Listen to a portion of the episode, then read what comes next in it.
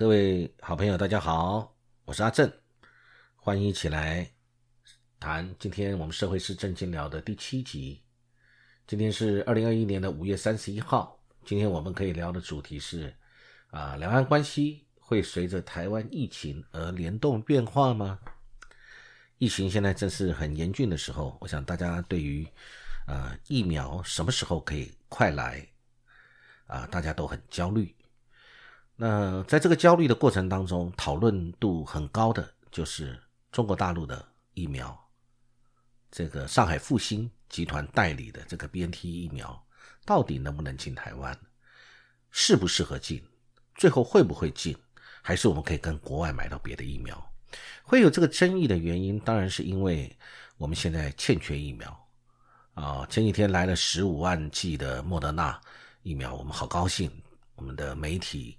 大篇幅的报道，但是问题是我们全台湾有两千三百多万的同胞，如果按每个人要打两剂的这样的一个标准来说的话，现在我们台湾有的疫苗数量真的太少。那太少，我们就要想办法去开源啊，节流是没有办法，因为每个人都要打，开源，想办法去世界上各地去找到适合的疫苗。那当然也不能乱找，所以。有人说要今天各种管道、各方面的社会人士，或者是呃政府或者相关的机构都有想一起来帮忙。那政府也有提到这个某个观点，我觉得也是是必须考虑的，就是如果我们胡乱进口、胡乱施打，大家病急乱投医，会不会产生了风险？比如说什么风险？这个疫苗有问题，或者疫苗的这个制造，或者是它的储存或它的。呃，运送过程当中，我们也知道有很多疫苗它需要冷链技术的，它必须在摄氏零下多少度以下才能够一直保持它的有效性，不然这个疫苗会有问题。所以再来，这个来源是不是足以信任、信赖，让政府可以足够的？有信心去采购施打到我们人民的身上，毕竟这是跟身体健康有绝对关系的事情。我想这一点我们也是要厘清，政府这个考虑，指挥中心这个考虑，我觉得也是很好啊，也是必须的。那但是如果这些条件都摒除，合法无虞、安全无虞，而且是真正的疫苗，如果这些事情可以得到验证，是正确的。那在现在这个时候，还的确真是需要尽快拿到疫苗。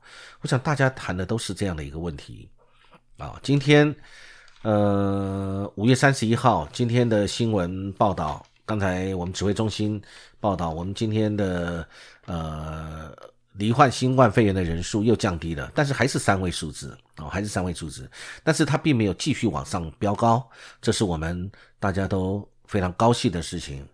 啊，因为这代表整个台湾染病的这个趋势，目前在今天为止可能有得到一些控制，然后全民配合防疫，以及大家在公共场所尽量少出现、少接触，保持安全距离，戴紧口罩，随时做好消毒。大家老百姓一直在做好这个事情，我觉得这个都是我们大家共同的功劳，也非常值得庆幸，也期待明天、后天逐步我们这个疫情可以趋缓。那在这边我们就特别要提到了，在现在这样的一个呃，我们台湾有这样疫情，而且在最近让大家非常的惊恐，因为疫苗不足的情形之下，对两岸关系有没有产生什么样的变化？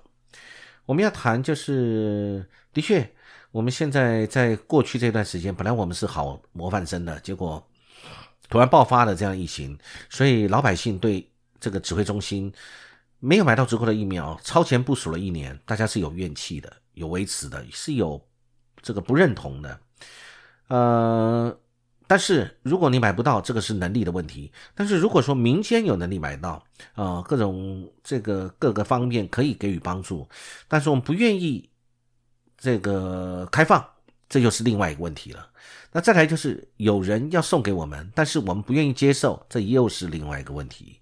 这会牵扯到我们的意愿跟是谁送我们。当然，大家理解现在两岸之间有这样的一个政治的一个情形，来自于中国大陆的，的确是会有很多令人想象的空间，以及政府会有他的立场，会允以。不论是这个的确是他的疫苗有问题，还是他没有问题，但是我们不愿意接受。那。我我们现在就来谈这个问题，就是中国大陆的疫苗，我们是要政治化它，还是疫苗化它？所以疫苗化就是就是把它当个疫苗，不要想太多。那诚如我们最近讨论的，就是先求有，打完了以后，老百姓有底气了，有力气了，你对于中国大陆有任何的不满，你再去继续按本来的方式去反映，这个老百姓我觉得也会认同。老百姓是不是觉得这个不好呢？其实我们去看民调就知道啊，老百姓是不是真的认为这个中国大陆上海复兴？他去代理的这个 BNT 疫苗是不好的，其实他是在德国制造的。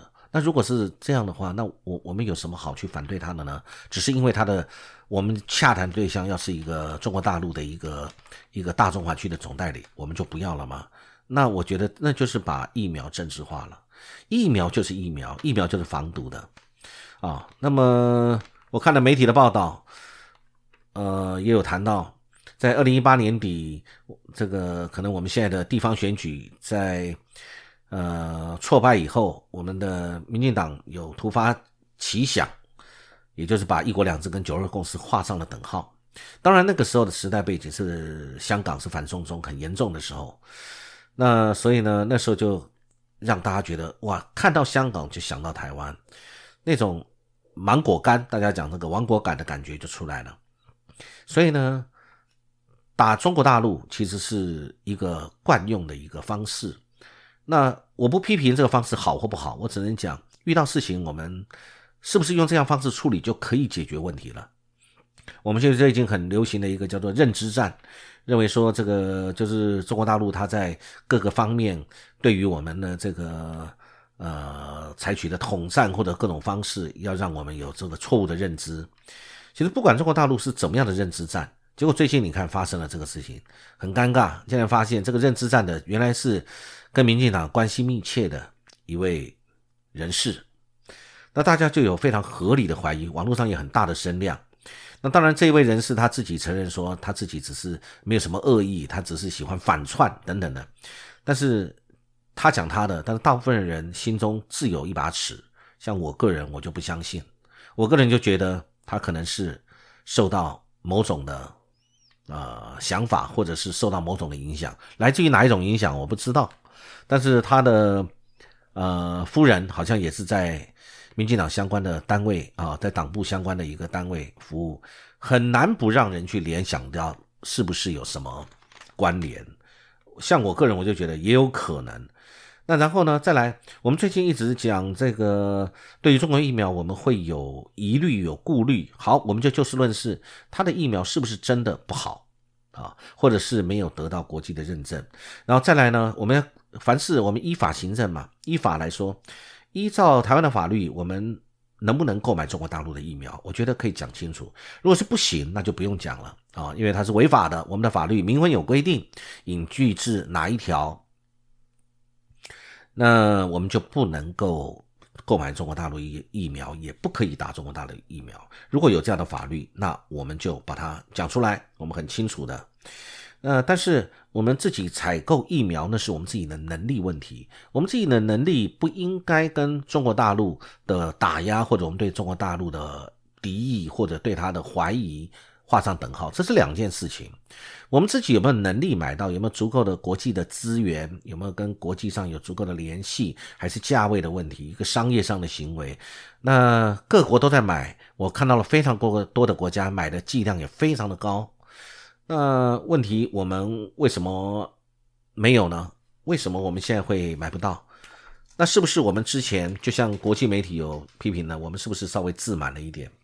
给人家的感觉就是觉得我们，呃，台湾好棒棒，我们台湾各方面都已经做得很好了，所以呢，呃，我们我们买上面就会遇到很多的困难。我不知道，大家可以去思考这个问题。那但是我们现在又讲回来，我们现在那国外的疫苗买不到，我们自己国内生产，对不对？我们刚讲了很多方向，国外买疫苗现在有困难，那大家在努力当中，只是我们超前部署了一年，买的还真慢，太慢了，太慢了，预算也这个编了。然后我们也超前部署了一年，怎么到现在真的要用的时候，竟然没有疫苗呢？这会不会牵扯到部署？真的是叫叫做部署，还是预见、思考，还有一个策略，一个长期性、中期性、短期性的策略上面的拟定，以及国家安全？因为这个疫苗牵涉到国家安全的考虑，那这个当初的规划在哪里？好，国外的疫苗我们买上面有困难，那我们现在讲回来，讲中国大陆疫苗，我们刚讨过了，有疑虑或者法律上，那没关系，讲清楚，让老百姓知道他到底可不可以买，或者民间，包含郭台铭啊，或者是佛光这个佛光会，他们到底可不可以来帮忙买？那如果可以，我们就买。那买的是有中国大陆，但不是在中国大陆制造哦，是中国大陆上海复兴代理的 BNT。那当然，全世界不是只有 BNT 啦，那我们还有 AZ 嘛，哦，那我我们现在到底是呃，反正那边现在就是没有。好，我们还有一个方式，自己生产啊。那当然，今天我们正好听到了蔡总统在直播，他有说，疫苗是一个安全的问题，我们不能总是操控在别人，我们自己也要自己有。这个某个方面讲也对。啊，很多事情，尤其是战略性、战略物资、战略技术或者战略资源上，本来就是操之在我，握在自己的手上呢，你才能够有安全，才会有底气，你才可以跟外面来做怎么样的谈判，或者是啊，我们自己国民的安全。啊，生命的安全才得以有保障。总是靠着别人被人家握在手上，当然不是办法。所以蔡总统讲的这个，我希望他讲的是真的，的确整个出发点都是如此，而没有其他啊，针对高端或廉雅有什么样的一个一个想法啊？这个因为大家都看到大家很多疑虑嘛。那如果纯粹是这样，我也觉得我们也不要去否定蔡总统的想法，这正好。不过现在要谈起来，高端疫苗它在。这个人体实验有这样的资讯，我看到的是这个媒体的报道，说第一期他的这个人体实验四十五人而已，第二期做了三千七百人啊，我看的今天是来自苹果新闻网啊这边上面有报道，所以呢，这个是不是足够，这大家就会去思考了。因为我们大家都知道，第三期这个试验是很重要的。任何药，本来我想，本来对这方面没有研究的这个我们台湾的同胞，在最近这一段时间，大概大家每个人都变专家了，去上网爬文或在各处找资料，看到媒体的报道，仔细去研究，你就知道哦，原来我们在这个疫苗这个人体实验是非常重要的。那好，我们但是结果我们在这两天，就是今天是三十一号，我们在二十八号的时候，那我们疾管署后来证实，在二十八号已经跟高端跟联雅两家这个疫苗厂完成了各五百万剂的采购签约啊。那所以呢，预计我而且我们预计采购是两千万剂，按照媒体的报道，那。所以呢，那大家就说，哎，因为最近的讨论非常的多，说那这样子，我们第三期的人体实验是能够完成吗？样本数足够吗？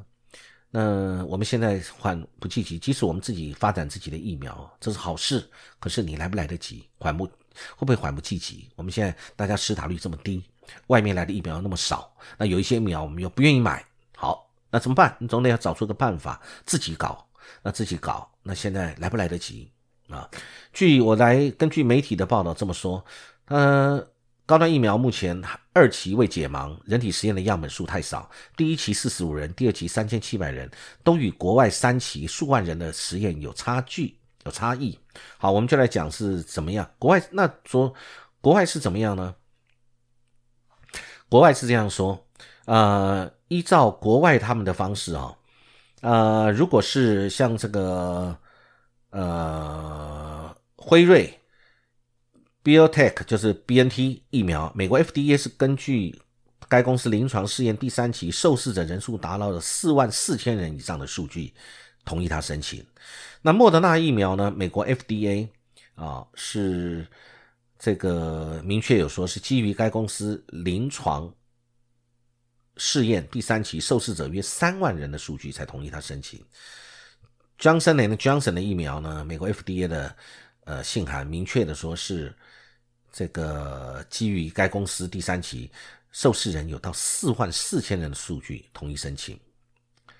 阿斯特利康这个疫苗，该公司说明因为欧盟是 EMA 在管制，那 EMA 是基于该公司临床试验第三期受试者有两万四千人的数据，同意它申请。那现在我们台湾，呃，我们对于这个人数受试者的人数这么少，第一期四十五人，第二期三千七百人，大家有忧虑，我觉得非常正常。包含我，我想或者各位好朋友啊，我们同胞，大家听起来也都会觉得很忧虑。到底到底疫苗这样的一个实验，国产疫苗行不行呢？受试者这么少，会不会有后遗症？会不会有什么其他令大家担忧的事情？另外还有一件事就是疫苗护照，我们自己的这个疫苗，如果最后没有通过欧盟的 EMA 或者美国的 FDA，他们认证通过，那我们打了，即使对于病毒有克制有这个消灭的效果，我们会得以免疫，但是我们可能会面临一个走不出去的窘况，因为到世界各地，你必须拿到疫苗护照啊，有这个疫苗护照，你才可以到各国通行无阻，不然可能很多国家是不给你去的。你打那是你们自己国家认为你打的是 OK 的疫苗，但是在在 FDA 或者在 EMA 你没有得到认证的疫苗，他们是不承认的，等于没打。那这个对我们以后未来的旅行或者商务接洽或者跨国流动，是不是就会有很多问题啊？我想这个是我们必须要考虑的。那问题是现在当然，如果说是真的缓不济急，那我们就赶快采购嘛。那如果我们自己要考虑把疫苗握在手上，自己有这样的开发权利，那也是好事。那可是问题是什么样是对人民最好的？在这个人事时地物时间的轻重缓急上面。这个不是考虑而已，这个必须要做正确的决定哦。所以我在想，这个是我们现在要去思考的问题。其实中国大陆的疫苗，如果是不好或者不行，或者是怎么样，我们明确的证据，不要用放话，什么他们打的我们绝对不打啊，他们不打的我们可能有点兴趣。我觉得这种话都是属于一种不是很正式的一种对话。我们人必自重而人重之，自己讲出口的话，我们自己的措辞，我们所。呃，所依靠的科学依据，我们要很明确讲出来，才能够得福众望，才能够使别人福气啊！我想这是我自己对这个事情的感觉。那我看到了我们媒体上面，我们的前吕秀莲副总统也有谈到一些话，那我也觉得很 OK 啊，因为他谈谈到这个丽英杰在之前的他的卸任前的这个记者会讲的，他说对啊，他讲的是实话啊。这个美国是全球霸主的身份，他当然要关照全球很多小老弟啊，他也不会只独厚我们台湾。所以，美国会有什么对我们在疫苗上的帮助，其实也是大家看看就好，大家静观其变嘛。那现在手上呃，大家去接洽或者民间接洽的有这个 BNT 疫苗，但是因为它跟中国的上海复兴有这样的一个关联，那所以呢，最近产生很多的波折。那到底该怎么样？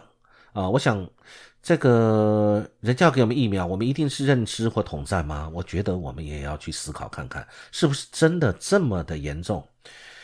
按照吕副呃吕前副总统讲的，我觉得他讲的是我们大家认知上都认为是事实的啊。我们讲这个中国的疫苗要进，目前是进不了台湾，但是呃，我们两岸近期来的互动。到疫苗是到现在为止，其实在之前还有很多，比如说三月份的时候，中国大陆的海关无预警宣布暂停我们台湾凤梨的这个进口，中国大陆引起台湾这个吃凤梨反中爱台同仇敌忾。那那不管是不是有被操作，这个事情是事实，的确有。那时候对于一些呃相关的果农或者人国人同胞都会觉得有一点，这是干嘛？为什么要这样做？啊，因为有一个蛀虫的关系，是不是真的就是一个虫的问题啊？但是，一样，那中国也，中国大陆也有宣布农林二十二条，支持台湾同胞啊，去跟台资企业去参加中国大陆发展的农林、农业、林业的这些相关的一些发展啊。那这次也是有邀请我们，那但是也有人认为，哎，这会不会是对我们这个农业的这个养套杀的疑虑？好，这个我们大家见仁见智。那我觉得任何事情，我们要戴着有色的眼镜，还是以平常心去看。有时候是时间能够证明，现在讲的通通是没有办法有结论的。那但是我们可以谈到几点。呃，中国大陆军机绕台是不是事实？是事实，是不是让大家都觉得不舒服？的确不舒服，这是事实。那但是中国大陆它有做什么事情？所以我们有时候啊看事情，我是觉得要很平衡的去看，呃，不是要两面讨好，或我们要这个做一个公道伯，不是，只是我们要去把事实点出来。呃，军机绕台让大家不舒服，这的确是啊，呃。大陆有些官员讲话比较直白，让我们听了不舒服，也的确是。网络上听到一些两边的网民、年轻的网民在互骂，讲话之尖锐、尖酸刻薄，那也的确是造成大家心里都很不舒服。那我们讲回来，按照吕秀莲前副总统的投书里面也谈到了，那这个大家也都不陌生，没有很久以前，三月份。习近平他南下福建的时候，有发表这个探索两岸融合新思路的谈话，在探索这个海峡两岸融合发展新路上迈出更大的步伐，啊，要突出三个：以通促融，以惠促融，以情促融，勇于探索海峡两岸融合发展的新路。啊，那这个可能会有人觉得这是口号，也可能会觉得这又是统战。啊，这又是这个对台湾的这个在做工作等等，有可能有很多人会这样想。那我们可以这么说，你也可以一开始就把它设定为他就是在对我们做工作，不怀好意的。那我们也可以去仔细去思考这里面的话，就是他想要两边能够通啊，这不是坏事，可以让我们彼此更融合。那他同不同我们？当他想要统一我们，这是事实。那很多人民认为我要保持现状。我不要统一啊，但是也没有想独立，这也是事实啊。我想台湾就是一个多元的，呃，大家都有发言的权利，有呃这个你可以敢于讲出你心里的话，你可以表达你的意见啊，这就是你的自由啊。只要自由是在合法的范围里面，你都可以讲，这就叫言论的自由。那所以我们要讲说，他以通促融，以会促融，以行促融，有人认为说这就是统战。又来了，其实我是觉得有的时候要去思考，中国大陆它的国力强盛，这是事实，人口、军力各方面比我们强大，这也是事实。那我们不认同现在中国共产党的很多的制度，这也是事实。那但是呢，如果你有一个朋友在旁边，常常对你伸出友谊的手，那你一定要把他认为他是这个不怀好意、居心叵测啊。这也是一个可能性，我们也不否认。但是一定要用这样的角度去看吗？我们可不可以容许有人用不同的角度一起来探讨这个事啊？你看他以通促融很好啊，我们彼此要要通通商、通邮、交通往来。以惠，他对我们做了一些优惠措施啊。其实这个优惠措施也引起中国大陆很多的人民不满，他认为说为什么要对台湾同胞特别好啊？那当然，我们也有权利接受或不接受，这也是我们的权利，是没有错。再来以情促融，为什么要情？我觉得这个情是因为我们两岸是血缘相同的同胞，只是因为经过很多这个大时代的变化，我们大家处在不一样的土地上面，产生了不一样的政权，我们不一样的相关的一个文化的发展，对于事情价值观的认定。那中国大陆也有很辛苦的一面，台湾也有很辛苦的一面，一路走来。啊，摸着石头过河，我们大家都有过很辛苦的一面，那现在都在成长发展当中，呃，然后那好，这就是他对我们的这个会做的事情，而且已经出口了。那再来也有提到，在那一次到福建去呢，习近平他没有去军队，他是到福州的武警机动部队，武警是不管台湾问题的，这个他有他的一个象征的意义在。那我们不赞成他，或者不给他拍拍手，没关系。那我们也不要马上把他打为说他所有的动作通通是一个有这个。呃，恶意的，或者是对我们充满了心机的，我想他要处理的问题太多了，中美的问题、中印的问题啊，这个边界的问题，还有他国力发展的问题，还有国内民生经济的问题，还有他的疫情的问题，他处理的事情太多，不要把我们台湾自己放大太大，认为说他就是什么事情，就是他什么事都不做，每天就是准备来对付台湾，所有事情表达的善意都是对我们这个大野狼，对小红帽。对我们充满了算计，我觉得那有如果是一直保持这样的想法的话，我们的路很难走出去，很难继继续往前走。那后来我们泰鲁格号在上个月我们发生事故，那习近平跟国台办跟海协会都先后有发表关怀的谈话。那我们来反观一下，中国大陆出事的时候，我们有没有关怀过他？我们是，我们有没有捐过一个口罩给他？两边是邻居耶，你跟你的邻居之间相处一定要这样子恶劣，或者处于这种完全冷漠，甚至不给帮助，甚至还要恶言相向、嘲讽讥笑吗？如果是这样的话，你怎么会期望未来我们这两个邻居会有一个很好的发展，跟很好的这个彼此的互动呢？啊，我觉得这就是一个问题。四月底，福建有公告，在五月十号要对我们台湾同胞入境福建实施一个简易便捷通道措施。其实这个就是让小三通可以保持着一个开始，因为我们金门的很多同胞到厦门去，的确是他们有很多的通商，或者是在那边买房等等，有生意等等。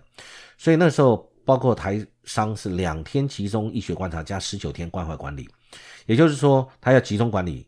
这个隔离两天，而他有另外一个条件是在金马、金门、马祖连续居住二十八天以上的金马籍居民，透过小三通入境不需要隔离。但当然，他宣布没多久，很可惜，我们台湾疫情就爆发了。其实，我想大家去网络上去搜索一下，你会发现，不单如此，还有一个就是那个时候，呃，大陆的网民爆发。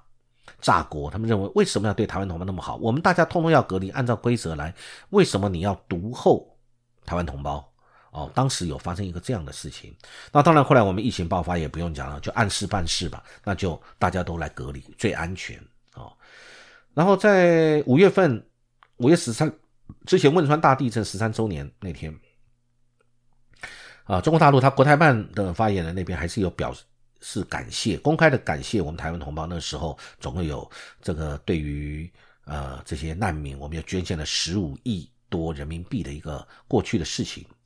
那当然他们也欢迎我们回去中国大陆看看，或者投资兴业、乡村振兴，看看他们产业的一些景况等等啊。